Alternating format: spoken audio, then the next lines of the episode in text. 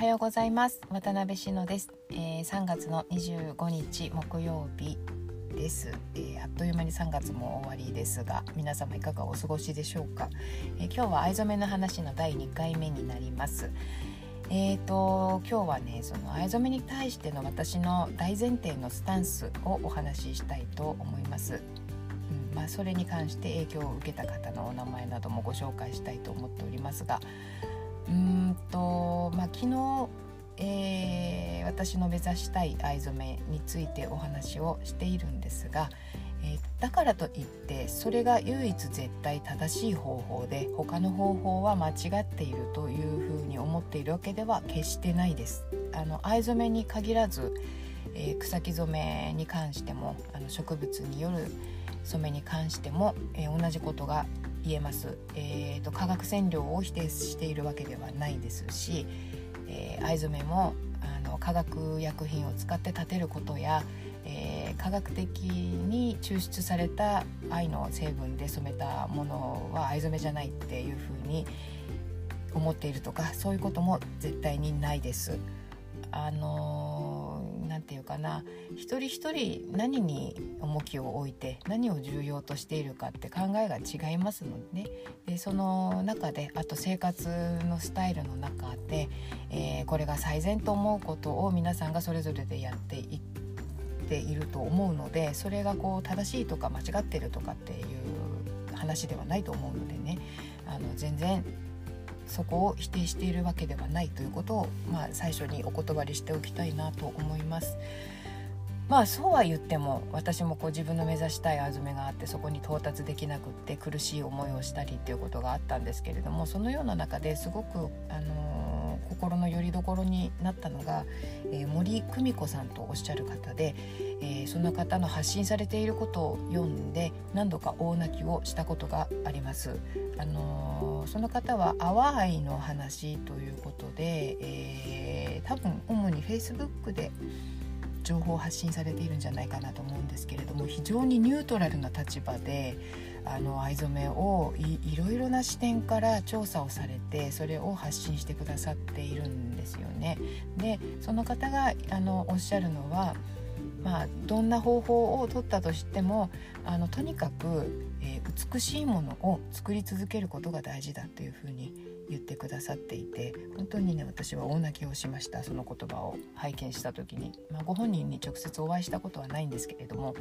えー、2018年にあそうして発信されてきたことを一冊の本にまとめて出版されています。あの多分継続して販売はされているんじゃないかと思うので調べたらきっと出てくると思います。すごいです。あの愛の立て方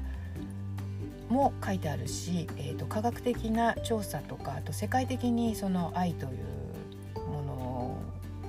うん、世界的な、えーと、視点で藍染めがされている各地のねことのことについての調査なども書かれていて本当にあの素晴らしい一冊です。私は全部の情報を読み切れていないんですけれども必要なところしか見てないんですがあの素晴らしい情報量です。よかったら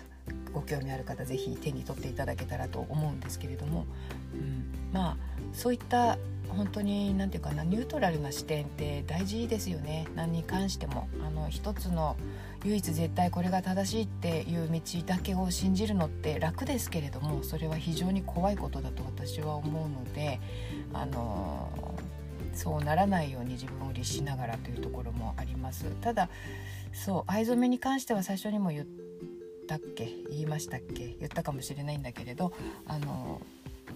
実用性を考えるとね色落ちしないっていうのは大前提かなと思うので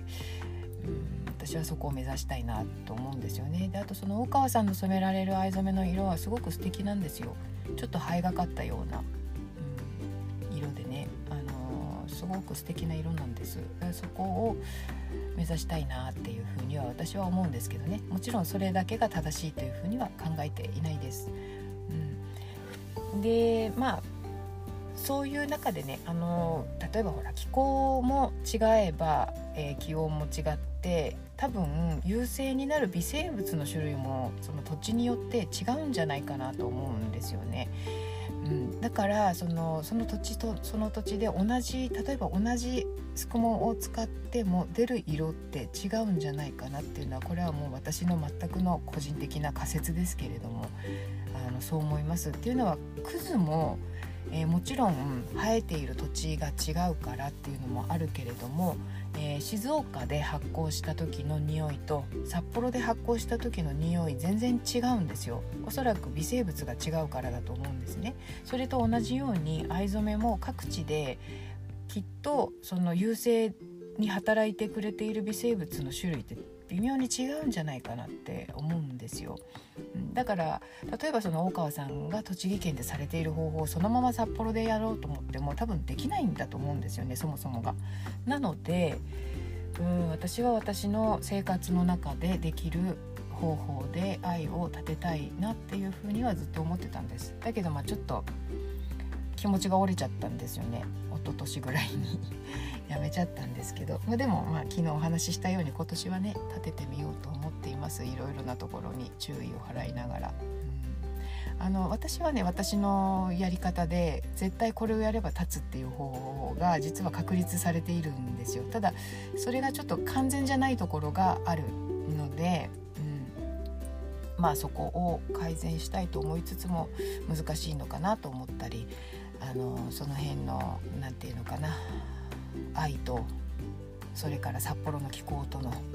対話対峙なんですよね。うん、あと札幌の水とね。そう札幌の水。えーと、ちょっと車で往復3時間ぐらいのところにわざわざね湧き水を汲みに行ったりもしているんですよ。湧き水いやでも湧き水もねその場所によって出るそれこそ出るミネラルとか全然違うと思うんでえー、湧き水だったら何でもいいのかって言ったらそうでもないような気もするんですよ。だからすごくその辺がまあ面白くもあり難しくもあり。で私藍染めだけをしているわけじゃないからあの本当ほんの少量なのでね染めるのがね、なんかその辺のそれこそコストパフォーマンス的なコストっていうのはそのかかる労力と時間。そのコストパフォーマンス口が回らないコストパフォーマンス的なところから考えて何が最善かっていうのは探っていきたいなというふうに思っています。あのちょっと話が飛び飛びになってしまいましたけれども、えーと、ご理解いただけたでしょうか、まあ、あのまとめますと私はそのニュートラルな視点で常に立っていたいので、えー、私のやっている方法が、えー、正しい唯一絶対ですとは全然思ってませんあのその他のいろいろな方法も否定しているわけでは全然ないですっていうこととその森久美子さんのおっしゃっていることはあのそういった形ですごくこう中立な立場からものを言ってくださっているのですごく共感ができますっていうお話